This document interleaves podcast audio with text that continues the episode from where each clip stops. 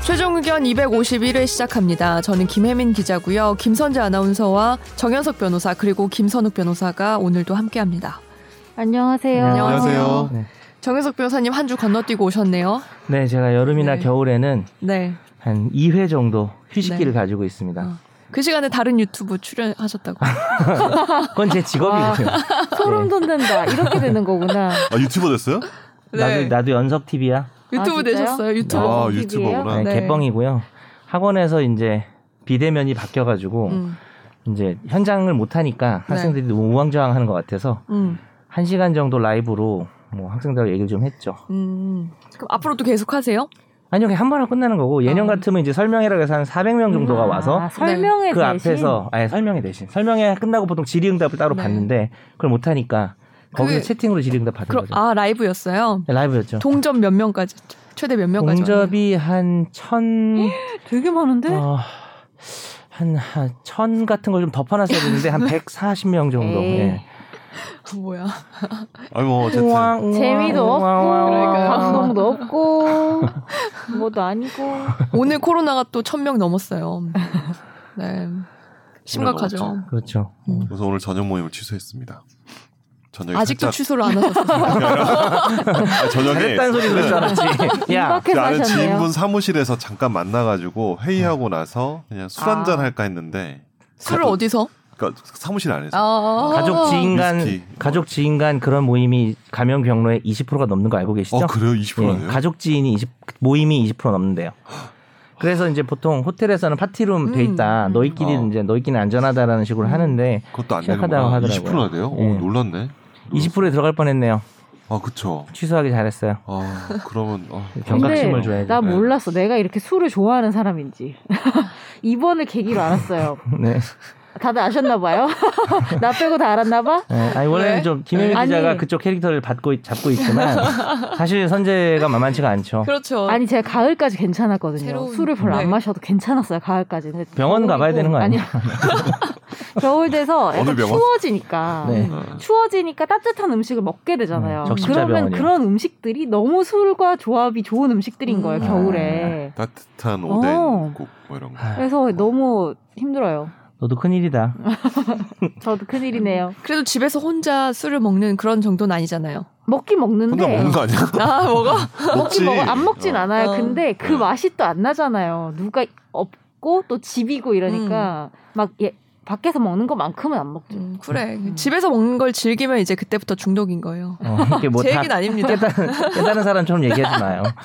그러니까 나, 도 정말 술을 안 좋아하나 봐. 코로나 때문에 술 못 먹는다는 생각을 지금 처음 해봤어. 아 진짜. 선재가 얘기해서. 근데 어, 그래요? 혜민 기자도 그런 네. 생각 많이 하죠. 근데 저는 오히려 음. 술을 안 먹게 되니까 어, 좀 컨디션에는 괜찮아요. 그래요. 그렇죠. 아, 얼굴 되게 혈색이 되게 어. 좋아진 것 같아요. 어. 이거 아침에 분장 받았어요. 예, 지금 오늘 아, 그런가요? 긴장하신 것 같아요. 그, 런 거야? 네. 아, 오늘 긴장 좀 하셨네. 오늘 뭐 있나 봐요. 아 제가 이제 롤이 바뀌어가지고 아, 네. 이게 이제 다음 주면 다음 주에 나가는 거니까 아 이번 주 말에 나가죠. 아, 뭐예요? 다음 주부터 제가 친절한 경쟁 하게 됐어요. 진짜? 아, 네. 빅프로에 들어가셨네요. 빅프로 왔나요? 어. 아니 뭐. 뭔지 지금 두 분 모니와이드가 모르시잖아요. 아, 나본것 친경을 같아. 왜 몰라요? 친경을. 아직 모르시는 아니 것 두 같아요. 방금 분은 네. 들을 질러봤어요. 수 있는데 뭐예요? 뭐예요? 모르는데. 일단 제가 약간 요약을 해드리자면 네. 모닝 와이드에 어. 어, 그러니까. 경제부 기자가 그렇죠. 모아죠. 네. 친절한 뭐야, 경제라고 뭐 이상한 코너가 주말 만들고 있는데 있어. 예전에 김범주 선배도 하셨고 지금 권혜리 선배 맞아요. 어. 아, 이거 출세 가도로 가는 길이구만. 아니, 뭔지 몰랐죠. 근데 알죠. 그래서, 예, 그 시간에 안 옛날 일어나시잖아요. 법원으로 치면 또 제 친- 법원 행정처 같은 그런 거 그러네요. 같은 느낌, 심의관 같은 느낌인데. 저 친절한 들어가는 건 다 알아요. 아니 그리고 이게 코너가 네. 또 그 얼굴 나오는 거랑 말하는 게 되게 길고 출근 시간대이기 맞아요. 때문에 많은 분들이 또 봐요. 또 아. 경제 소식이니까 조금 축하. 재밌는 것도 그래서 많고. 자신이 없어요. 아, 그러니까 이제 방송인 다 되신 거예요. 장난 아니에요. 그 가서 부동산 얘기하려고요. 아, 전셋집 이렇게 사시면 안 돼요. 계약할 때 이런 거 조심하세요. 아, 매주 실패담을 그런 건 이제 복덕방에서 하는 거 아니에요? 본인이 근데 아, 그런 복덕방 너무 자금을 옛날 말이- SBS 대주는 건 아니잖아요. 어쨌든 그런 자금이요? 뭐 주식을 하든 아 뭐 그런 거 하든 그렇죠. 자기가 다 직접 제가 해야 되잖아요. 당하고 나서 이제 어. 제 사연을 말을 슬픈데. 해야 돼. 아니 그래도 뭐 대본이 있죠. 뭐 본인이 그러면은 뭐 탐사하는 건 아니니까. 대본을 제가 불친절한 아, 경제로 대박. 바꾸는 게 어때요? 불친절한 경쟁. 너무 겹치니까. 아니, 싸가지 없는 경제. 계속 방 처음 나 화나 있어. 눈썹이 이렇게 돼 있어. 그래가지고 아침부터 되게 화나 있어. 왜 이런 걸 사? 막 이러고. 아, 이렇게 또 부장이 하시는 말씀이 요즘에 팔뉴스보다 모닝와이드 더 많이 본다고. 어, 굳이 정말? 출근하고 네. 하니까. 그럴 것 같아요. 음. 네. 출근할 때는 또 틀어놓으니까. 사람들이 요즘에 뉴스를 TV로 잘 안 보잖아요. 네, 저녁에는 유튜브나 네. 이런 거 보니까. 네, 그래서 어. 잘하라고. 네. 잘하세요. 네. 축하드립니다. 축하드립니다. 아, 그래서 축하. 오늘 이제 그 리허설 때문에 분장을 아. 한 아, 거고요. 점점 이제 뭐 최종 의견에서 약간 마음 같은 거 멀어지겠네요. 이미 멀어지고 근데 있었지만. 사실 이제 시간은 좀 더 여유가 있죠. 아 그래요? 이제 팔- 팔뉴스는 잘 안 하게 되고 자 저희가 이번 주에 준비한 게 적진 않기 때문에 한번 시작해 볼게요. 네, 청취자의 법률 사연을 진단해 드립니다. 날로 먹는 청사진.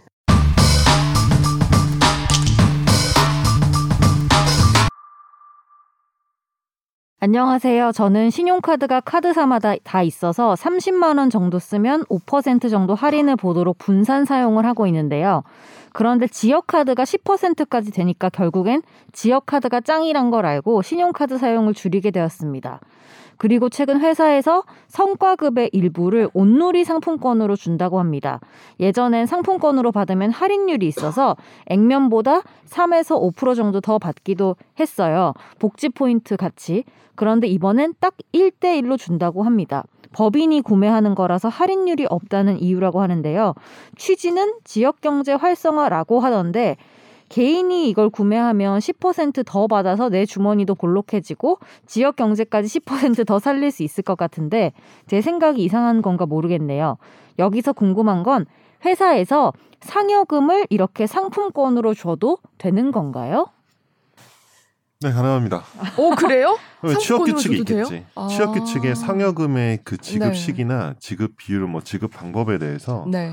뭐 어떻게 다 회사마다 각자 아, 아, 규정이 있을 거예요. 네, 그거는 그럼 합의하기 나름이에요. 합의하기 상여금은? 나름이죠. 노조와 노조가 이게- 있으면 네, 그 대개는 이제 복지 포인트를 많이 주죠. 이제 네. 공무원이나 공공기관 같은 데서 복지 포인트. 그래서 맞아. 우리 길 가다 보면 가두 매장, 아니 너무 이상한다. 그러니까 어쨌든 길 가다 보면 매장 보면 복지 포인트 쓸 수 네. 있음 뭐 이렇게 있잖아요. 네.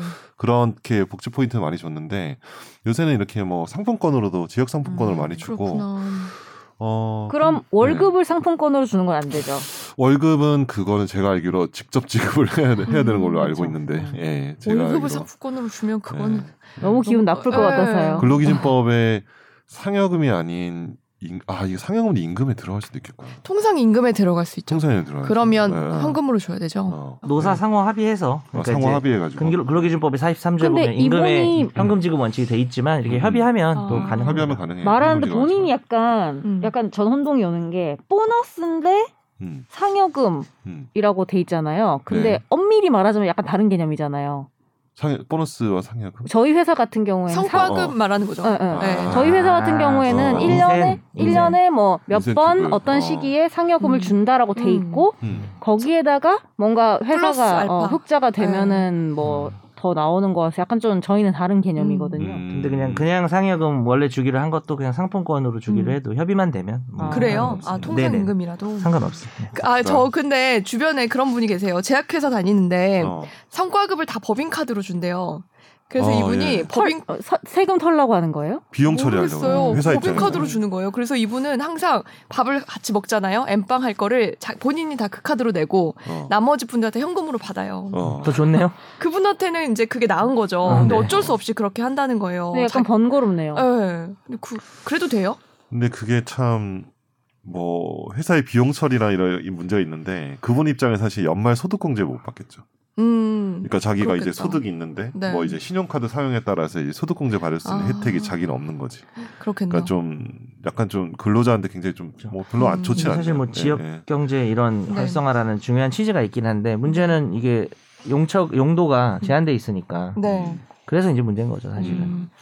근데 협의가 그러니까 협의를 안 했어야지 노사 네, 협의할 때. 아 이게 협의를 안 하기가 쉽지가 않아요. 음. 제가 취재 많이 해봤는데 그럼요, 그렇죠. 어. 예. 왜냐하면 네. 노조 사인하라는- 존재 자체를 모르는 데도 많고 음. 노조 힘이 약한 데도 많고 노조 없는 데도 많아요. 음. 심지어. 그쵸. 네.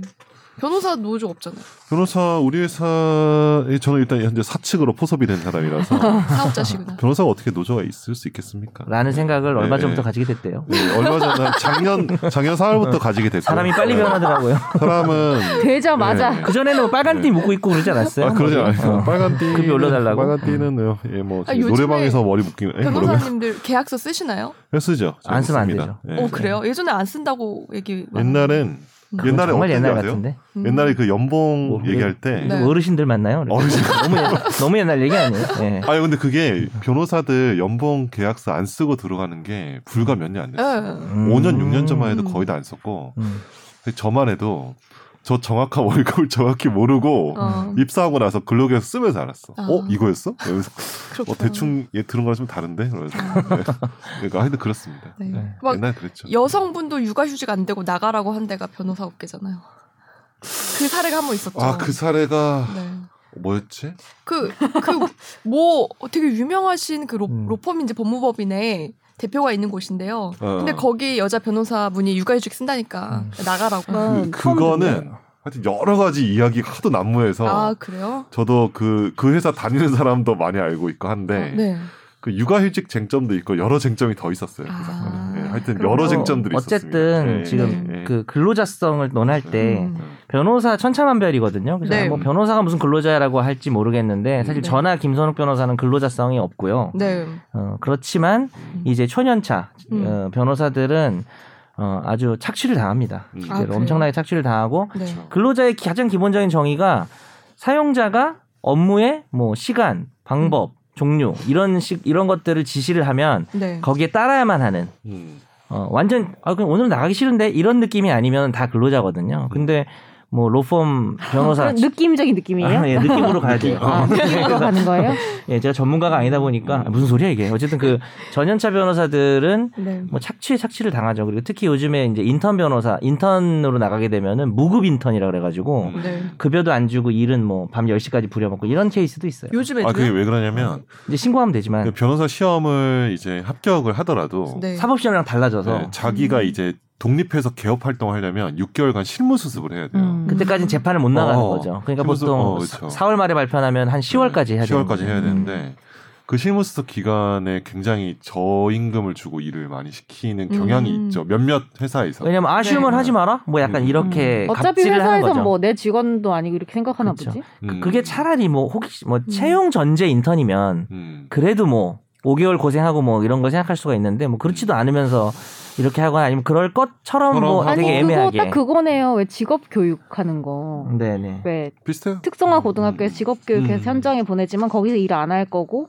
음. 근데 실습은 하고 그거랑 그, 똑같네. 뭐, 그죠. 채용 전제 안 하는 비슷한- 경우도 있는 거죠. 전제하는 음. 경우도 있고. 네. 그 아까 제가 말씀드린 건 그만두라고 한 게 아니고 강제 휴직하라고 했대요. 그래서 2심에서 벌금 200만 원 선고를 받았대요. 그 음. 사용자가 법무법인 아, 로펌 예. 대표가. 예. 강제 휴직을 하라는 게 뭐예요? 어 회사를 쉬어라. 쉬어라. 나오지 누가 그러니까 휴직을 마라. 하겠다고 했는데 그냥 휴직을 하라 이렇게 하는 거예요? 아니요 지금 당장 내가 쉴 생각은 없는데 임신했다는 사실을 듣자마자 음. 지금 당장 어, 지금 당장부터 휴직을 해라라고 음? 한 거예요. 지금 내가 휴직을 해야 할 의무는 없으니까. 그렇죠. 음. 음. 자 이렇게 청취자 사연 마지막 남은 한 개가 또 있고 네. 마무리가 됐고요. 이게 마지막 사연이었나요? 아, 네. 처음이자 마지막. 좀 더 잘해드릴 걸. 우리 그 뭐지 지역 상품권 네. 그거 네. 제로페이 뭐 이런 데서 저도 사는데 음, 네. 한 번 잘해준다. 뜨면은 그 거의 그냥 동이 나요. 어 이게 막 할인율이 어, 커가지고. 음. 제가 살고 있는 송파구 거기는 처음에 10% 떴거든요 할인율이. 네. 그러니까 거의 빛의 속도로. 거기가 마감이 또 됐고. 활성화가 돼 있다고 들었어요. 어, 성파구가. 그래요? 어 거기 좀 많아요 가맹점이 많아가지고. 음. 아 근데 지금은 많이 떨어져서 할인이 네. 한 5%밖에 안 되는 것 같아요. 그렇구나. 네. 그래도 맞아요. 뭐 다 팔려요. 거기는. 뭐 10%일 때 진짜 이거 사라고 막 사람들이. 음. 어, 그렇죠. 예. 네.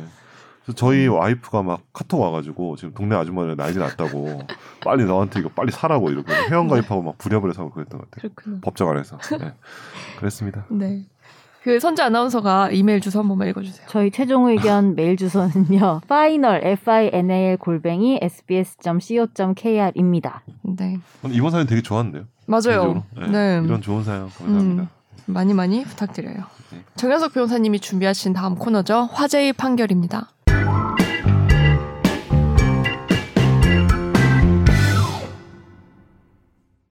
김세희 전 MBC 기자와 만화가 윤서인 씨는 2016년 10월 당시 고 백남기 농민이 위독한 상황인데도 백남기 농민의 딸이 외국 휴양지에서 휴가를 즐겼다는 내용의 글과 그림을 SNS와 인터넷에 올린 혐의로 재판에 넘겨졌습니다. 하지만 백 씨의 딸은 당시 휴양 목적이 아니라 인도네시아 발리에 있는 시댁 행사에 참석하기 위해서 출국했다고 설명을 했는데요. 1, 2심은 피해자의 외부적 평가에 대한 훼손 정도가 중하다면서 벌금 700만 원씩을 선고했습니다. 그리고 최근 대법원은 정보통신망 이용 촉진 및 정보 보호 등에 관한 법률상 명예훼손 혐의로 기소된 김 씨와 윤 씨에게 벌금 700만 원씩을 선고한 원심을 확정했습니다. 네, 우리가 뭐 그동안에 명예훼손 좀 다루기도 했죠. 그래서 음. 네. 일반적인 명예훼손은 이제 형법에 규정이 돼 있고 음. 어, 사실을 적시해도 이제 처벌이 되고 네. 뭐 허위를 적시하면은 이제 형법상으로도 더 가중 처벌이 되겠죠. 네. 그리고 지난번에 우리 사, 자 명예훼손 한번 얘기한 적이 있는데 죽은 사람에 대한 명예훼손은 그렇죠. 거짓을 얘기해야만 이제 처벌이 됩니다. 네. 근데 이제 정통망법상의 이제 그 명예훼손죄 같은 경우는 그 이제 인터넷이나 이런 걸 통해서 왜 음. 더 이렇게 뭐랄까 그 전파성이 높죠. 네. 인터넷 올리고 하는 거는. 근데 어, 사실 비방의 목적이라는 게 있어야 돼요. 음. 비방의 목적이라는 게 뭐 저 사람 해치겠다는 그런 목적, 네. 범죄를 저지르면서 우리가 어떤 고의랑 목적이랑 좀 다르거든요. 네. 좀 더 강한 주관적 의사 음. 가 있어야만 처벌이 돼요. 아 그럼 인터넷에서 명예훼손했는데 그게 없으면 비방의 목적이 없으면 그럼 이제 형법상 명예훼손이 됩니다. 네. 근데 이제 이 경우는 어, 두 분에 대해서 어, 윤서인 씨랑 김세 씨 대해서 두 분 단가 어쨌든 그 네. 정통법상의 어, 타인을 비방할 음. 어, 남을 정말 이제 해칠 그런 의사가 있다고 인정이 된 거죠. 음. 그래서 인터넷 명예훼손죄가 된 거죠. 일반 음. 명예훼손이 아니라. 어. 근데 이 상황에서는 일단 풍자의 대상도 안 되는 것 같아요.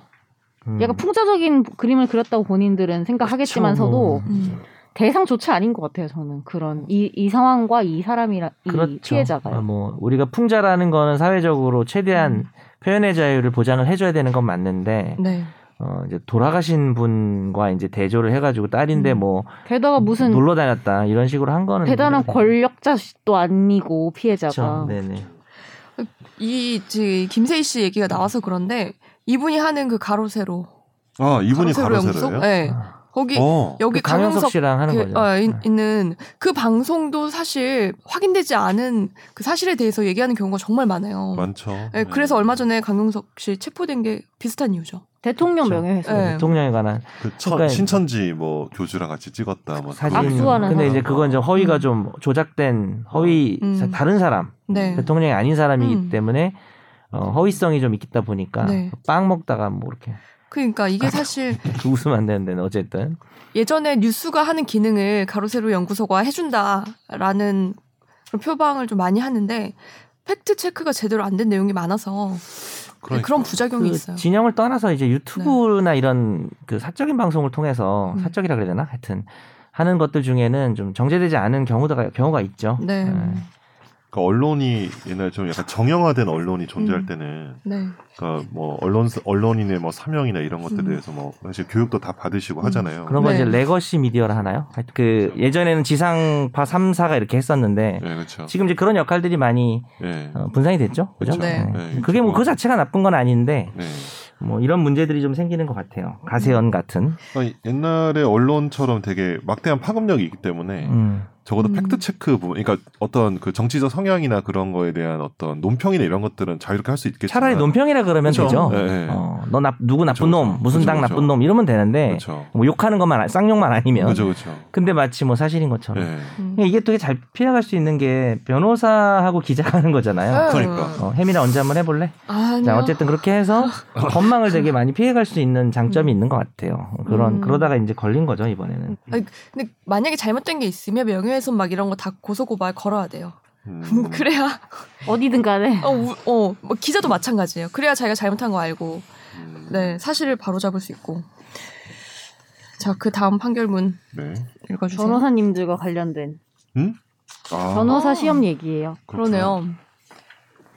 변호사 시험법 제7조 1항과 2항은 변호사 시험은 로스쿨 석사 학위를 취득한 달의 말일부터 5년 내에 5회만 응시할 수 있다. 다만 병역 의무를 이행하는 경우 이행 기간은 해당 기간에 포함되지 않는다고 규정을 하고 있습니다.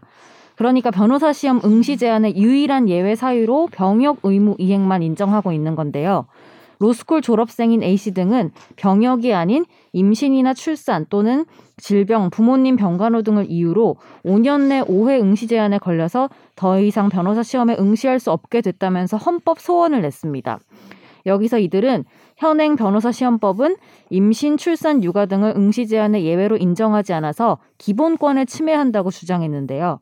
그리고 지난달 26일 헌법재판소는 이 헌법소원 사건에서 재판관 합헌 5대 위원 4의 의견으로 합헌 결정했고 이에 까비. 대해서 네? 까비. 아, 죄송합니다. 아, 두, 뭐라고요? 두 명만 더 있었으면 다 아, 가셔서. 아, 이에 죄송해요. 음. 대해서 비판의 은비. 목소리가 나오고 있습니다. 아, 그러니까 이 이 기사를 뭡니까 아, 진짜. 죄송합니다. 들었나요? 안 듣길 바랬는데 네. 이 기사를 쓰신 분이 좀 흥분한 것 같아요. 왜냐하면은 음. 보통 이 법률 신문 기사는 네. 판결을 소개할 때는 판결이 헤드라인이거든요. 그렇죠. 근데 이분의 헤드라인이 임신 출산도 변시 응시한 예외사고 인정해야. 그러니까 음. 소수 의견을 어. 제목으로 그래서 나는 나도 깜짝 놀라. 야 판결 이렇게 나왔어. 와 막 이러면서 봤더니 전향적인데 이러면서 봤더니 네 그렇게 못됐다. 음. 약간 음. 속았어요. 그러니까 조금 이분의 속았어요. 어, 해야 할 텐데 약간 이런 느낌. 네. 음. 근데 이 제목을 기자가 안 뽑는 경우가 많아서 어. 아마 이 제목 위에서- 뽑는 위에서 분이 흥분하셨던 것 실수해. 아, 제가 못 뽑는 분이 네. 그러지 해야 않았을까? 좋을 텐데 뭐 이런 아, 건데 그렇죠. 제목이 좀 그런 게 인정하면 좋을 문제가 텐데. 있었고 네. 그 정도로 사실은 좀 반대 견해가 뭐 지난번에도 얘기했지만 구인의 재판관 중에 어, 위헌이다 잘못되었다라고 말하는 사람이 여섯 명이 돼야 네. 과반수는 안 되죠. 음. 근데 한 두 명 모자라네요. 그죠? 5인 네. 4인이기 때문에 어, 위헌 의견이 4명에 좀 그쳤습니다. 그래서 제가 아까 막 까비라 그랬는데 완전 까비는 아니고 약간 까비. 약간 근데 안 저는 까비. 되게 놀랐던 게 이번 이 소식을 통해서 변호사 시험에 이렇게 규정이 있다는 것도 음. 알았거든요. 음. 네. 근데 난 당연히 그러니까 생각은 안 해봤지만 당연히 뭐 군대, 음. 임신, 출산 이런 그러니까 최소한 다른 건 몰라도 임신, 임신, 출산까지는 출산. 음. 음, 생각을 포함- 해보지 않았나요 혹시?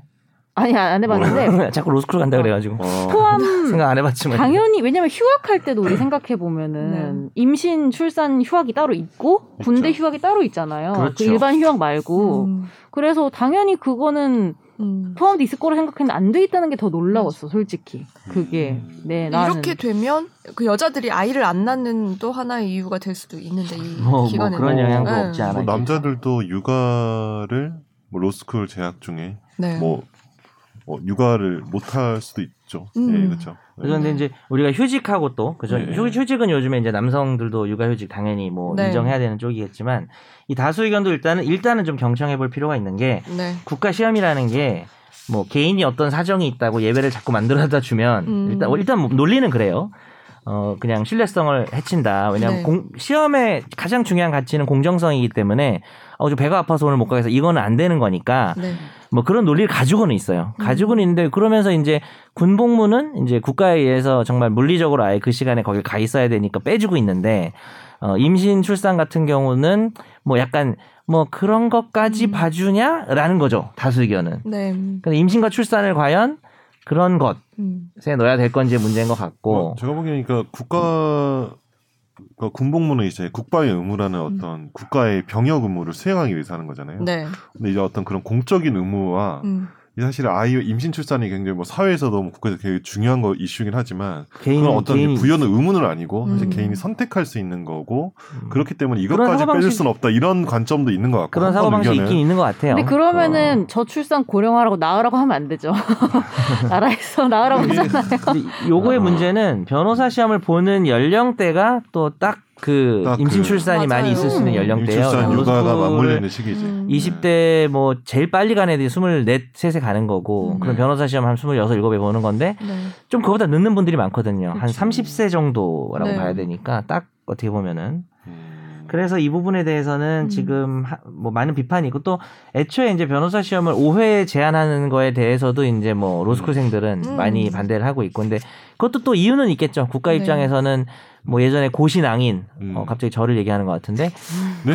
제가 저 너무- 유명한 고시낭인이었거든요. 아니, 무슨 말씀이세요? 고시낭인의 아, 어떤 그런 걸 막기 위해서 로스쿨이 생겼는데 이거를 무제한으로 하거나 너무 음. 길게 하면은 뭐 또 그렇게 된다 폐단이 음. 있다 뭐 이런 이유인데 뭐 그런데 이제 그러면서 합격률은 또 지금 절반으로 내려갔거든요. 그렇죠. 그러다 보니까 뭐 총체적인 문제가 많고 개인적으로는 뭐 예전에 우리가 케케묵은 그런 논쟁하잖아요. 뭐 군대와 임신 이런 논쟁하면서 음. 어 군대와 임신을 뭐 이렇게 동일선상에 놓고 비교하는 것 자체는 말이 안 되는데 음.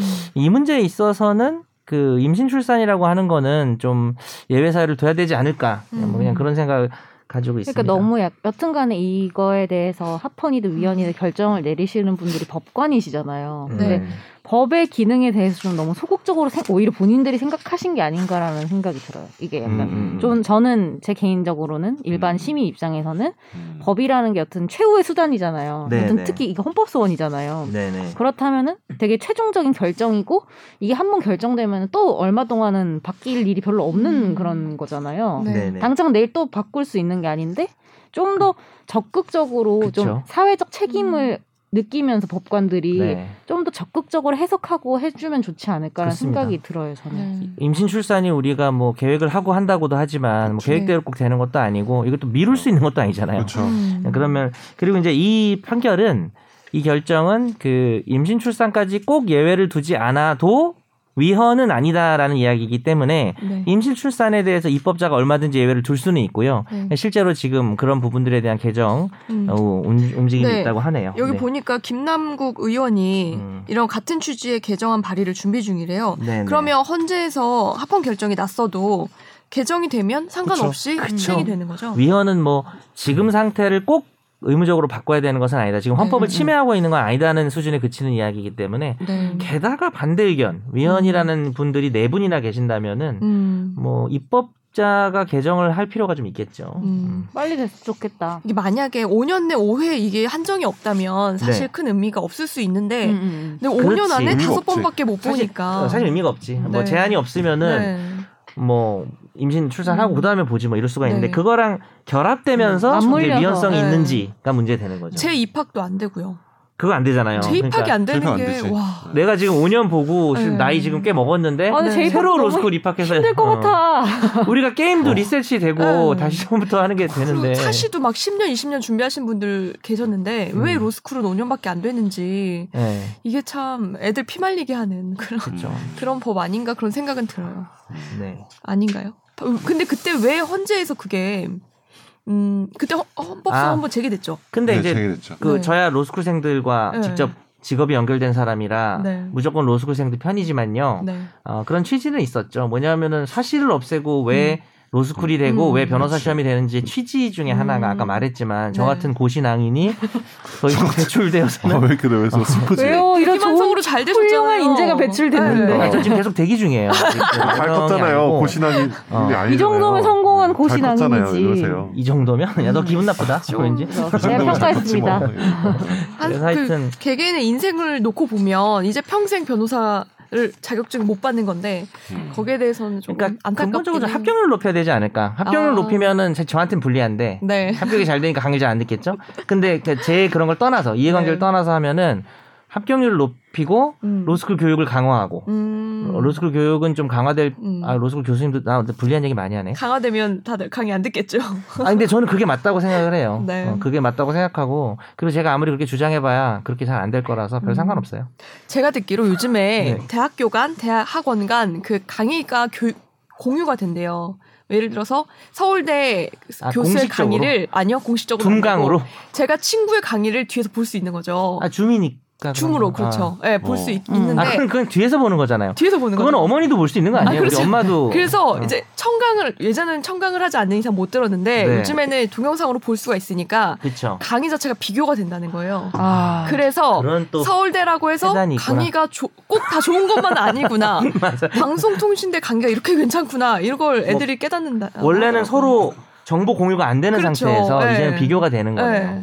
그래서 우리 학교 강의 이상해 뭐 이럴 수도 있는 거고. 심지어 그리 대학생이 한 집에 두 명이면 확실히 비교되겠다. 그렇죠. 와. 네. 어, 그래서 이, 그러네요. 이게 어, 아, 우리 교수님 얼마나 강의를 못 하시는지, 어. 학원 강의가 얼마나 좋은지, 막 이런 걸 이제 아이들이 새로 깨닫게 되는 계기가 된다고. 아마 합니다. 이 시대가 새로운 국가에 정말 정말 이게 만들어주네요. 교육에 있었던 그 경쟁으로 내몰리는 네. 인자유주의적인 재편이 무섭군요. 여기 여기 그 강의 나도 강의 아 저기는 교수님이잖아요. 아, 그렇죠. 저, 저 어. 겸임교 공유될 그러니까 수 시간 강사인데요. 있습니다. 아, 네. 네. 저기서 내년에는 안 하겠다고 얼마 전에 줌 공문을 줌이 끝날 때까지 안 하는 거 아, 아니야? 그러니까 이게 온라인 강의를 1년 하니까 너무 힘들어. 진짜 한 직접 가서 하는 게 훨씬 낫지. 아. 음. 강의 자료 만들고 제가 또 녹음실 없잖아요. 네. 그래서 제가 지하 주차장에 아. 3층에 차를 일부러 대놓고 차에서 하세요? 차 안에서 근데 저는 이게 또 환경을 사랑하는 사람이니까 여름에도 에어컨 안 틀거든요. 네. 헐. 아 그래요? 겨울에도 난방 안 틀고 그래서 그 안에서 벌벌 몸이 떨면서- 이상한 거 아니에요? 네? 환경을 사랑하는 게 아니라 뭐 양서류 아니에요? 아니 아니 사 변온동물 아니에요? 변온동물 아닙니다. 변온동물 아직까지는 근데 저는 변온동물 아니에요? 근데 제가 아닌 것 그래서 같습니다. 동파됐어요. 정원입니다. 예. 어. 네. 제가 어제 동파됐다고요. 봉, 어? 봉화? 어디가? 집에 집이? 동파까지는 아니고 집이요? 동이 됐어요. 아, 야, 동은 다 돼요. 저도 지금 차 유리 야 그거 어떡해요? 아니 뭐냐면은 집에 수도관? 보일러가, 아, 보일러가. 제가 잘 안 켜고 자요. 네. 어? 정말? 이번 추워요? 겨울에 어제까지 그 제가 항상 악몽을 꾸는 거예요. 원래 집 겨울잠 따뜻하게 해놓고 잘 때. 자면은 네. 그래서 아, 맞아. 끄고 자야지. 아, 악- 따뜻하면 악몽을 꿔요? 너무 근데 너무 기운이 저도 나요. 따뜻하면 꿈을 자, 자주 꿔요. 네. 아 그래요? 네. 난 꿈을 거의 안 꿔가지고 아, 꿈 꾸고 그렇구나. 너무 네, 춤이 약해졌고 입돌아갈 어, 것 같아. 컨디션이 안 좋아가지고 여튼 그래서 항상 이번 겨울에 단 한 번도 어르신 안 같은 켜고 얘기네. 자다가 어. 어제 안 켜고 잤죠. 아침에 일어났더니 뜨거운 물이 안 나오는 거예요. 어, 아, 진짜? 그래가지고 선제 TV 찍었어야지 그때. 아 근데 뭐. 요즘 지금 그럴 지금 경험도 정말- 없었어요. 겨울왕국 엘사 노래 뭐야? 부르면서 찍었어야지. 근데 요즘에는 보일러가 좋아서 그 열선을 따로 꽂게 돼 있더라고요. 그러니까 내가 뭐냐면 열선, 그러니까 어. 동파 방지 열선도 안 꽂고 아. 켜지도 않고 심지어 여름에 깜빡하고 에어컨 그것 때문에 열어놓은 거예요. 창문까지. 헐. 그러니까 열선이라도 꽂았어요. 그러니까 그쵸. 끄더라도 그런 건 그런 네. 개념이에요. 그러니까 음. 끄, 끄고 열선 안 꽂고 창문까지 열어놓은 거예요. 그래서 음. 3연타를로 해가지고. 거의 뭐 인투디 언노운이네요. 그래서 부랴부랴 이제 문 닫고 했더니 되긴 되더라고요. 핫팩으로 녹여야 되나요? 어떻게 아니 아니 해요? 열선이 따로 있어요. 아, 열선 요즘에는. 열선을 녹였어요. 보일러를 그래서? 위한 어. 열선이 있어요. 아. 딱 꽂으면 그걸 꽂으면 음. 녹아요. 뭐, 뭐 써요? 뭐 네. 귀뚜라미예요? 귀뚜라미던데. 아, 네. 음. 오 맞췄다. 아, 열선이- 그냥 보일러도 개들이 친 건데. 열선이 있어. 네. 근데 안 그렇구나. 추워요? 딱 좋아요. 네, 이불 정말? 덮으면. 네. 맞습니다. 네. 넘어가시죠. 네. 저희 집중 탐구로 넘어가겠습니다.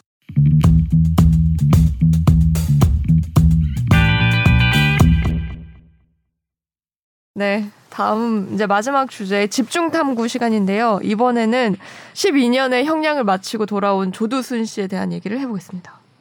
씨를 붙이는 것도 좀 부적절한 것 같네요.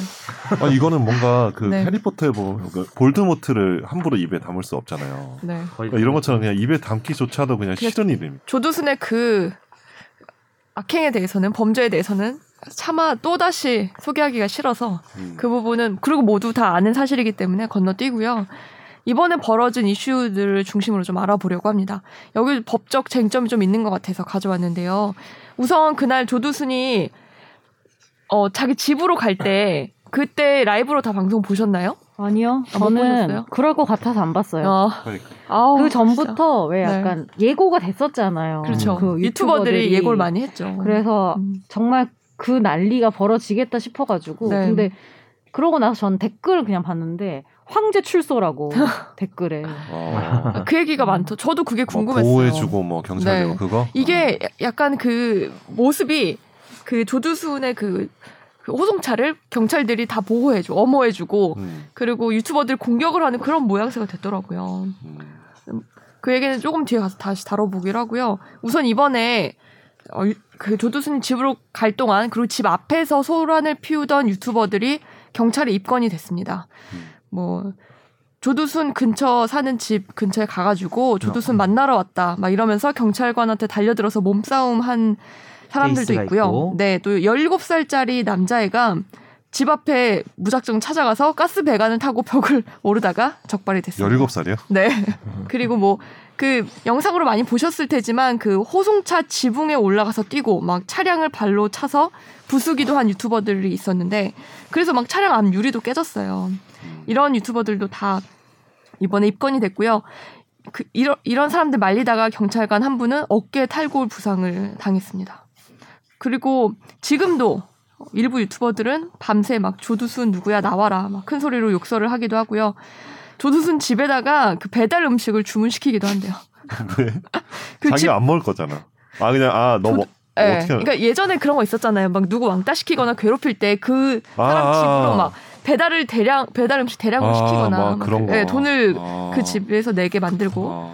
그랬었죠. 그리고 가스 밸브를 잠그기도 하고 옆집 살던 사람이 외출을 나왔는데 조두순으로 착각해서 욕설을 막 하기도 했대요. 기본적으로는 민심의 표현 방법이긴 하죠. 음. 그 조두순이라는 사람이 어떤 일을 저질렀는지에 대해서 네.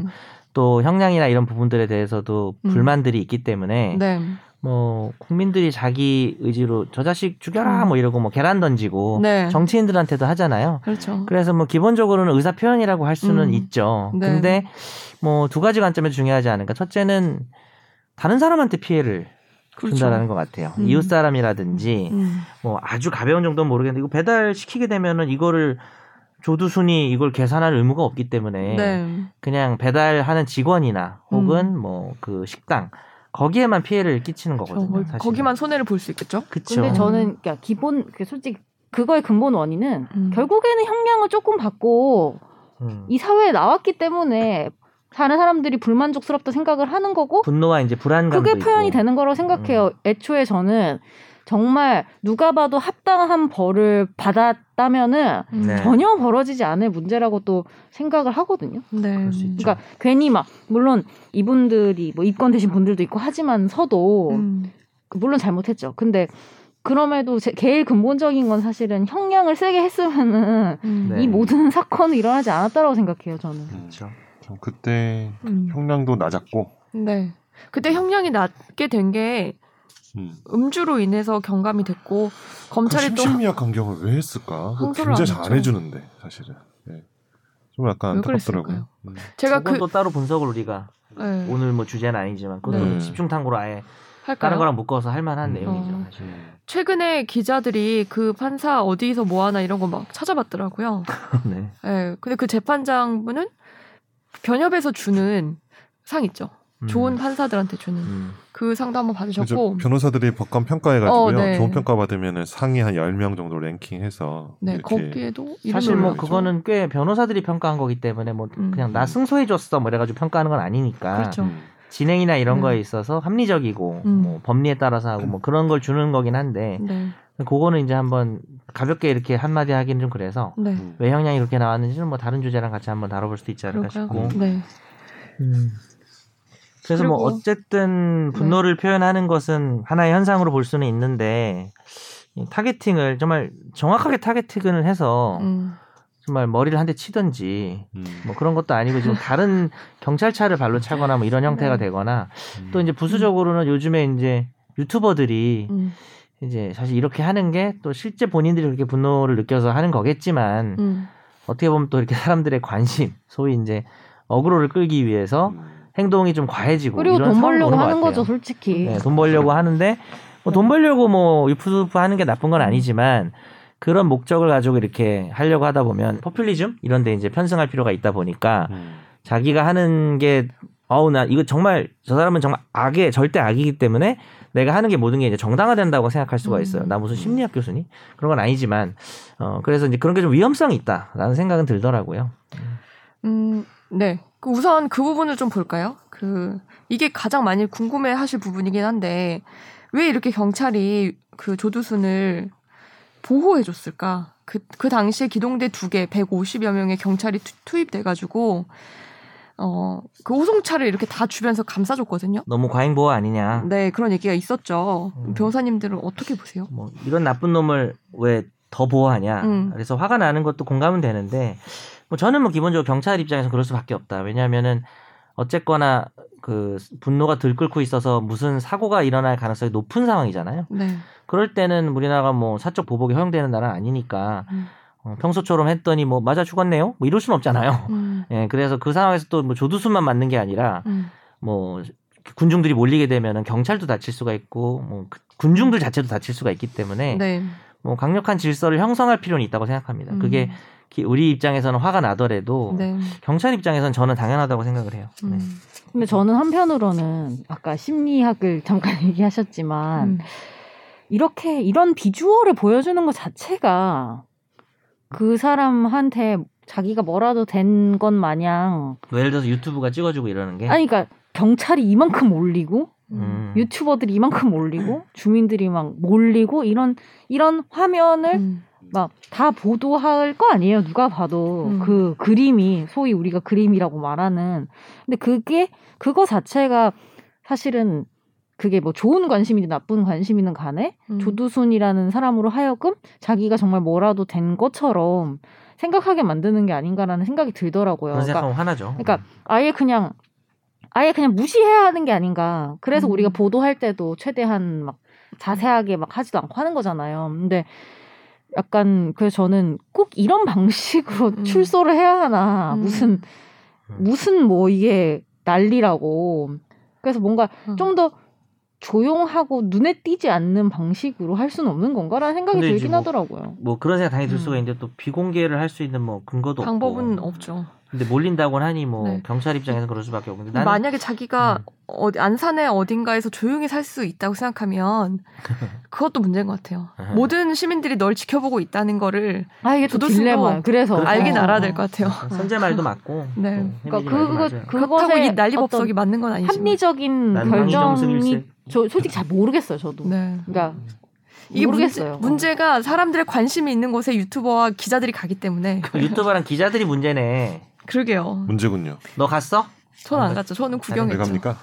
그러니까 이제 그렇게 막 뭐, 그러니까 기자들은 또 취재 때문에 또 어쩔 수는 음. 없는데 이게 유튜버들 막 몰리는 분들도 이제 아까 선재가 한 음. 이야기를 좀 생각해 볼 필요가 있지 않나 음.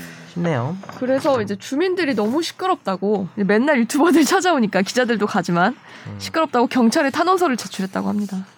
경찰도 죽을 근데 노릇인데. 나- 저는 주민들의 그 말도 되게 좀 음.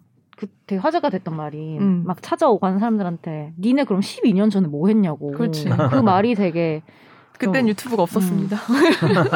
지금은 관심을 끌어야 됩니다. 뭐 그러니까 아, 진짜 너네가 이게 정말 그 피해 정말 이 조두순 응징만을 위한 거냐라고 반문을 한 건 어떻게 보면 주민이 음, 맞아요. 음, 제가 보기엔 뭐 개개인의 어떤 이제 뭐 분노의 표출이나 요새 음. 또 워낙 또 코로나 때문에 사람들 다 이제 억눌려 있잖아요. 네. 그래서 이제 이런 억으로 끄는 컨텐츠들을 많이 생산하면 할수록 음, 조회수도 올라가고 음, 아 이거 하여튼 지금 현재 상황이라서 더 그런 것 같긴 해요. 제가 개인적으로 봤을 때는 음. 만약에 이렇게 현재 지금 코로나 상황이 아니면 이 사람이 이렇게까지 주목받을 필요가 있을까? 그렇죠. 뭐 이런 생각이 좀 들기도 음. 하고. 아, 저- 근데 네. 그나마 그래서- 다행인 건 어제 보니까 특별 준수상 음. 그 생겨서 뭐 술도 뭐 거의 못 먹던데요. 0.03 이상 마시면 안 되는 네, 두 거죠. 잔 이상 못 먹는. 음, 그거 거. 어떻게 측정해요? 그러니까 저도 그게 궁금해요. 아 그게 저 발찌야 제가 좀 있겠지만. 자세히 제가 궁금해가지고 어. 제가 읽어가지고 어. 어, 한번 아, 진짜? 찾아봤는데 그게 일단 보고를 해야 된대요. 술을 마실 거면은 음. 사전에 일단 보고를 해야 된대. 보고 없는 그- 음주는 일단은 네, 안- 위반이 일단, 되는 어. 일단 거죠. 그게 음. 자체가 위반이고 보고를 해도 두 잔 정도까지만 되는 거래요. 그 두 잔 이렇게 따라서 줘요. 음, 음주 측정을 한대요? 그건 그게 뭐, 그것까지 못 궁금해요. 그래가지고 봤는데 스포이드 따라 이렇게 경찰관이 하는 거예요. 따라하는 거예요. 그 제도 어. 자체는 사전 신고고 어. 혈중 알코올 농도로 돼 있고 밤 9시부터 다음날 새벽 6시까지는 외출 금지. 어. 근데 만약에 와이프가 술을 집에 사고 들어가가지고 조두순이 먹으면 음. 보고를 안 하면 먹었다는 거 모르지 않을까요? 뭐 그건 그거야. 어떻게 그건 그렇겠죠. 찾아냈는지. 그건 집 그렇겠죠. 안에서는 음. 그렇지 않을까요? 뭐 어차피 뭐, 몰래 처먹 아니 몰래 먹겠죠 술을 그러긴 음. 하겠죠. 근데 네. 이제 걸리면 이제 음. 위반이 되니까 어, 그거에 네. 관한 어떤 처벌이 되겠죠. 네. 네. 그래서 이제 또 요즘에 나오는 기사들 조금 더 찾아봤더니 최근에는 그 집주인이 조두순 가족한테 나가달라고 하고 있다고 합니다. 처음에 그 안, 이 건물 그 빌라 주택의 집주인이 조두순 아내인지 모르고 지난달 중순에 출소 전에. 네 그죠? 2년 거주하는 동안 계약을. 보증금 500만 원에 월세 뭐 일부를 받고 들어오기로 이제 계약을 했습니다. 네, 전입 신고서까지 제출을 했고요. 아내는 그 지금 거주지로 이사를 했는데 집주인은 계약 당시에 세입자가 조두순인 걸 몰랐대요. 음. 네, 그리고- 조두순 아내 이름으로 했겠죠. 아마 네. 네. 차에는. 그리고 나중에 이제 막 기사가 뜨고 자기 집이 TV에 나오니까 알게 되신 것 같은데요. 근데 다른 세입자들도 불안해하면서 이사 가겠다 막 이렇게 하니까 이 조두순 아내한테 나가달라고 요구를 한 어. 거예요. 네. 이게 받아들여질까요? 참 이게 이 경우에 이제 임대차 계약은 그런 네. 게 있어요. 내가 만약에 가서 어 제가 예를 들어서 박보검이다. 음. 제 이름은 박보검입니다. 이렇게 해가지고 박보검 이름으로 임대차 계약을 체결했습니다. 네. 어느 집주인의. 그러면 이름은 박보검 이름을 쓰고 주민번호도 박보검 주민번호 쓰는데 사람은 내가 가서 한 거죠. 네, 이러고 이제 그 다음에 박보검이 온 거야. 네.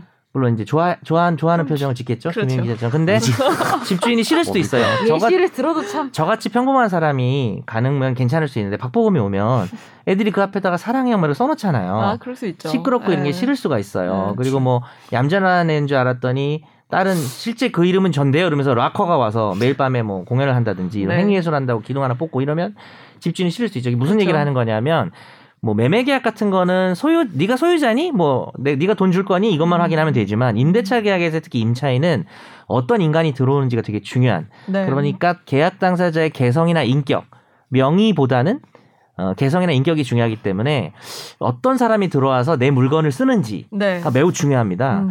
그래서 제가 아까 박보검 이름으로 계약을 하면 제가 임차인이 돼요. 네. 그냥 정현석이 임차인이 됩니다. 어차피 뭐 둘 다 비슷하니까. 그래서 뭐가 비슷해? 사람이라는 거 죄송합니다. 비슷하죠. 이 말하려고 네. 예시 꺼낸 것 그렇죠. 같은데. 하나? 네, 사람이라는 거 비슷하죠. 어쨌든. 그래서 이 경우는 사실은 어 과연 계약을 할 때 이게 반드시 고지해야 될 음. 중대한 사항이냐라고 할 때 음, 네. 그래서 이 난리를 치는 걸 보면 자기 집에 어, 이런 사람이 와서 산다는 거에 대해서 내가 전혀 모르고 계약을 했다는 부분에 대해서 집주인이 어, 계약을 취소하는 게 네. 가능할 수도 있다. 나는 고지의무가 있는 것 어, 아. 같아. 그러니까 어. 이 정도면 네. 아, 왜냐면 자기가 여기 말고도 다른 임차인이 많잖아요. 네.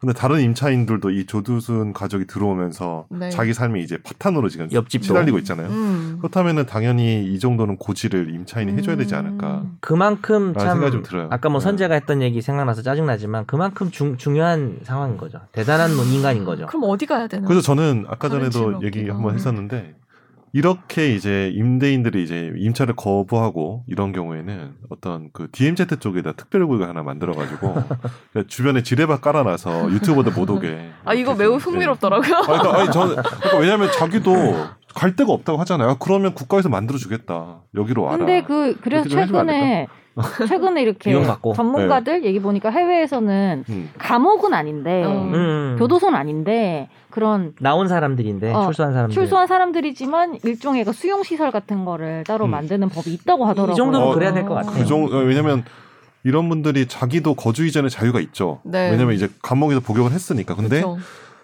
거주 이전의 자유를 실제 현실적으로 자기 행사할 수가 없는 상황이잖아. 자기는 어. 어. 디 사람들이 다 가도 거부하니까. 다 거부하니까. 그렇다면 음. 국가가 특별히 존을 하나 만들어 주겠죠. 음. 주면은 좋지 않을까라는 생각을 한번 아니, 했어요. 그리고 이제 최근에 이거 조두순 때문에 네. 음. 기자들이 다른 여러 기사를 내는데 제가 봤는데 뭐 조두순뿐만이 아니다. 지금 네. 출소하는 사람들이 지금 우리가 너무 여기 관심 있지만 음. 이런 비슷한 사람이 정말 많다 이러면서 뭐 한 음. 기사를 봤는데 그 아동 막 10대 음. 10세 뭐 음. 11세 막 10, 10대 초반 발음 아동들을 조심해서 어. 10세 맞죠? 어, 어. 10세. 네. 네. 그 뭐. 성폭행해서 감옥에 갔어요. 근데 아, 어. 출소하고 일주일 만에 또 범죄를 비슷한 네, 유사한 범죄를 범죄를. 저지른 거예요. 예. 근데 정의봉이 정말 이런 걸 네. 보면은 네. 정말 음. 이성적인 김선재와 감성적인 김선재 너무 갈등을 하는 게 음, 이성적으로는 범죄자도 권리가 있고 음. 자유가 있고 음. 출소를 했으니까라고 생각하지만 내 근데 나의 어떤 마음에서는 이, 이 무슨 어 자유를 이렇게까지 인정을 해줘야 되나 오늘도 결론은 덱스턴가요? 어, 그랬구나. 승전 덱스턴데요. 아니 그게 이 법률 되게 방송이. 정말- 그래서 제가 좋아하는 드라마입니다. 제 안에서 최애죠. 충돌을 해요. 어, 저도 아니 누구나 그럴 것 같아요. 음, 전 정말로. 김선재 아나운서만이 아니라 누구나 변호사들도 그럴 수 있지. 그렇고 판사도 그럴 거야. 판결을 한 판사도 그런 마찬가지일 생각을 거야. 했을 거라고는 봐요. 네. 네. 죽여버리고 싶다. 저 어. 자신. 아, 참 어려운 이- 이- 문제네요. 이거 그때 근데 여기 다른 임차인도 사실 날벼락 그거, 맞았잖아요. 그것 좀 어. 여쭤볼게요. 또 하나 있는데 이제는 그 아까 말씀드렸듯이 이 세입자도 다른 다른 층에 사는 세입자도 조두순 때문에 너무 스트레스를 받는다. 이 집주인한테 나가고 싶다고 했대요. 그럼 이 세입자도 나갈 수 있을까요? 어차피 계약권- 이거는 정답은 없어요, 그죠? 어. 김 선배, 어, 이건 우리가 네. 소송까지 네. 가기 전에는 한쪽으로 답을 내리긴 어려운데 어. 뭐 전과자가 한 명 들어왔다. 네. 어. 라고 해서 무조건 그건 안 임차인이 되지. 나간다는 어. 안 될 것 그건 안 같은데 되지. 어. 아, 조두순 정도면 네. 그러니까. 어, 불안할 수도 있을 것 같고 뭐 여러 음. 가지 상황들 뭐 세입자가 예를 들어서 정말 뭐 어린 음. 자녀가 있다 네. 이렇게 되면은 불안하겠죠. 그러면은 이제 그런 특별한 상황들이 좀 참작이 돼서 음. 어 뭐 나갈 수 있다든지 그런 판결도 사실은 가능성이 높진 않아요. 그 세입자가 나- 제가 음. 볼 때는 그냥 제 개인적인 생각입니다. 임대인은 계약을 취소하겠다라는 게 음. 받아들여질 가능성도 한 반은 되는 것 같아요. 음, 그렇구나. 굳이 확률로 말하면. 근데 네. 이제 세입자가 나도 나가겠다. 그건 사실 또 임대인하고 문제잖아요. 네. 왜 이런 사람 들였냐? 근데 임대인은 음. 모르고 들였잖아요. 그렇죠. 이 임대인이 이 조두순 집인 거를 알았거나 알 수가 없었거든요. 네. 규칙 사유가 없어서 그 그들과의 관계에서 아 나 그냥 계약 끝낼래라고 하는 게 뭐 심정적으로 이해는 되지만 받아들일 가능성이 그 높진 음, 않은 것 같아요. 그거는 그렇구나. 개인적으로는 주거가 평온해야 되잖아요. 네. 자기가 사는 공간이 이제 그렇죠. 안락해야 되는데 자기 맨날 출퇴근할 때마다 맨날 유튜버들 막 이렇게 인사하고 유튜브 짜장면 막 먹는 거 보고 있고 맞아. 이러면 그 사람 조두순인가 아니다 뭐 이럴 어, 거 아니에요. 그러니까 막 그러면 막 갑자기 조두순 맞아. 이러고 막, 막 욕도 먹고 이러면 그 옆집 사람 욕 먹었다면서요. 어, 아 그러니까 그 그러니까 조두순인 줄 알고. 제가 보기엔 아이고, 집주인의 뭐하니? 고의가시는 없지만 왜냐면 이게 채무 불이행이 되려면은 어떤 고의가시 개념이 이제 들어가야 되는데 네. 근데 이제 고의가실 없지만 이건 계약, 그러니까 임대차 계약을 유지하기 어려운 진짜 중대한 사유가 해당하지 않을까. 너무 이 정도- 심해지면. 이 정도면은 아, 네. 고의과실은 없어도 없어도. 야 이거 네. 내가 음. 이게 집이냐 어, 이렇게 되는 그러니까. 거지. 네. 내가 여기서 살 수 있냐 예, 이 할 수가 개념으로 없는 가면 거죠. 네. 네, 그래서 그런 가능성도 있기 때문에 저희가 네. 한쪽으로 단정은 못하고 음, 결론적으로 좀 마무리 해보면은 좀 네. 뭐이 조두순은 조두순인데 음. 좀 관종들은 좀 행위를 멈췄으면 좋겠어요. 예. 이제는 그래요. 이게 아까 뭐 선자가 말한 이유도 음, 있고 네. 이게 좀 제- 제가 좀 강하게 말하면 그 돈 벌겠다고 그렇게 하는 음. 부분이 많잖아요. 정말 그렇죠. 본인들이 네. 사회 질서를 위해서 뭐 어떤 거를 공헌, 공헌을 했고 하는지 모르겠지만 관심 끌어서 돈 벌겠다는 조회수 뭐 이런 게 많잖아요. 유튜브도 다 나쁘게 보는 건 아닙니다. 저도 구독한 유튜버 많아요. 네. 근데 이제 뭐 이슈 있다고 이런 식으로 가는 음. 게 사회적으로 과연 좋은 방향인지 피해 보는 사람 없는지 좀 생각해야 된다고 생각합니다. 음. 저는 그래서 그 유튜브를 1도 클릭을 안 했습니다. 조회수 하나도 올려주기 저도요. 싫어서. 하나도 찾아보지 저도요. 않았어요. 네. 보기도 저는- 싫고요. 네, 뭐 저는 갑자기 제가 먹고 또- 갑자기 이 조두순 보니까 옛날에 그 안두희라고 김구 암살 한 음. 분 있잖아요. 네. 그분 이제 부천에서 정의봉 텍스트에서 맞고 죽었잖아요. 옮겨갔냐? 예. 안두이로? 정의봉 맞고 죽었는데 그때 이제 제가 부천에서 있었기 때문에 네. 그때 이제 저희들이 출퇴근하는 버스를 아니, 통학하는 버스 네. 운전기사 아저씨가 네. 그 사건에 이제 정의봉을 휘두른 네. 분인데 진짜요? 아, 실제로 오. 예, 저희 그러니까 그러니까 왜냐면 버스 타잖아요 네, 그 그분 노선 얼굴도 많이 알려졌잖아요. 그러니까 저는 근데 저는 그 아저씨 모르는데 내 친구들은 어이 어, 그 아저씨였어 이러면서 어. 난리가 난 거지 근데 어. 이제 그분이 출소를 만기 출소해가지고 뭐 이렇게 네. 책도 쓰고 이랬는데 제가 보기에는 뭐 그냥 이렇게 유튜브 하지 마시고 진짜로 자기가 음. 조두순을 일침을 가고 싶다 그러면 그냥 정말 뭐 이렇게 방송하지 마시고 그냥 좀 하시지 왜 그렇게 방송을 하시는지 저도 저 약간 방- 안타까운 거야 그냥 혹시 지금 어, 어. 권장하는 건가요? 아, 건전한 건전한 건 절대 아니야. 백수를? 아니, 그러니까 본인의 의도가 그렇다면은 그렇게 하셔라. 그러니까 제대로 예, 타겟팅도 예. 못하면서 그 그러니까. 냥 주변에서 그냥 경찰차 하나 발로 차고 음, 경찰- 그러니까 주변 사람들만 괴롭히기는 힘들게 좀 하고. 방송을 보진 좀 못했지만 아닌 것 같다. 그러니까 개인적인 의견이에요. 예, 진짜로 어, 정말 지금 그런 뜻이 있다면 음. 예, 나오고 다른 있습니다. 방법도 그리고 많은데. 저희 배달시켰습니다. 예. 그러니까요. 아, 생각만 해도 꼴보기 싫으네요. 아니, 저, 아까 저게 음. 보질 제가 않아서 모르겠지만 그래서 누가 못 읽, 있는지. 음. 있었는데 못 읽었는데 한, 사- 한 유튜버가 앞에서 짜장면을 시켜 먹으니까 옆에서 다른 유튜버가 왜 여기서 짜장면을 시켜 먹냐면서 둘이 싸워가지고 거기서 짜장면은 입건됐어요. 너무 선을 넘었다 뭐 이런 건가? 어. 아 그건 뭐 맞는 걸 수도 있죠. 네. 그렇습니다. 네 오늘은 이렇게 이번 주간 엄청난 이슈가 됐던 조두순에 대해서 한번 정리를 해봤고요. 음. 김선재 아나운서 혹시 마지막으로 더 네. 음. 저는 아까도 얘기했지만 음. 먹이를 주지 말자. 일, 아, 일단 지금 현 상황에서는 관심을 주지 말자 제발. 음. 음, 그러니까 중요한 뭐냐면은 거예요. 아까 김선우 변호사님 말도 전 되게 와닿았던 게 그렇게 해서 뭐가 나아지냐. 그러니까 음. 실질적으로 피해자의 피해 보건과 음. 뭐 그런 응징에 도움이라도 되면 그래도 뭐 내가 이, 그러니까 음. 이해로 해볼 텐데 솔직히 말해서 그 돈 벌어서 본인이 가지실 거잖아요. 그렇죠. 아 그러니까 그분들은 네, 어, 그 유튜버들. 피해자한테 어, 뭐 음, 주지 않을 거잖아요. 제가 한 말이에요. 네. 할 수도 있죠. 할 수도 있는데 아직은 모르는지 모르고 아직은 발언 빼서 모르지만- 모르고. 어. 하세요. 선생님 한말 아니야. 안 하셨다면 네. 하시고 음. 안 하셨다면 사회를 위해 그 돈을 쓰시고 음, 아니라면 그만 두셨으면 좋겠다는 생각이 들고 그리고 더 근원적으로는 아까도 얘기했지만 애초에 음. 모든 사람들이 보기 합당한 형량을 받아서 처벌을 그 받았다면은 음. 이런 문제 자체도 벌어지지 않았다라고 저는 생각합니다. 음. 성범죄 같은 경우 저는 이제 생각되는 게 저희도 뭐 이렇게 막 그냥 통지서 날라오잖아요. 성범죄자 이사 왔다고 하면 네. 국가에서 그렇죠. 알려주는데 그럼 이제 받을 때만 느끼는 게 이제 뭐 경범죄도 있을 수 있고 뭐 중범죄도 있을 수 있는데 이게 이런 것처럼 이제 모든 이분들처럼 어 나 진짜 갈 데가 없는데 어떡하란 음. 말이냐 이분들도 이제 저 범죄자도 가족이 있을 수 있잖아요. 음. 근데 가족 자체도 사실 주거를 자기가 못 정한다면 뭐 국가에서 좀 배려를 해줘가지고 음. 존을 하나 설정해 주는 것도 왜냐하면 이런 분들이 계속 있다면은 그 지역의 주민들은 입장에서 굉장히 너무 힘든 맞아요. 거잖아요. 음, 그래서 네. 특별하게 사람 안 갈 만한 곳들 네. 뭐 DMZ 뭐 이런 거 있잖아요. 정말 이렇게 또 딱 네. 이렇게 동물도 많고 이런 거 있는데 거기도 이렇게 자연과 버타면서 지낼 어차피 수 같은 있도록 동물이니까. 근데 존을 그거 하나 뭐 너무 설정해 좋은 주는 거 것도 아닌가요? 막 네. DMG 막 자연과 벗싸무며 네. 할 수 있는 어, 더 건강해질 수도 그러니까요. 있겠죠. 10년 뒤에 어, 나는 네. 자연이다 나오고 죽여버리고 그러면 안 돼. 죽여버리고 그러면 안 되고요. 어쨌든 뭐 각별하게 안 돼. 관리해 주는 것도 좋을 것 같습니다. 개인적으로는 네. 왜냐하면 네. 공익에 너무나 지대한 영향을 주니까. 그러니까요. 아유. 음, 네, 오, 그렇습니다. 늘 주제는 여기서 마무리하는 걸로 하고요. 음. 네, 지금까지 들어주셔서 감사드리고 사연 많이 좀 보내주세요. 네, 여기서 마무리하겠습니다. 네. 고생하셨습니다. 네. 감사합니다. 안녕히 계세요.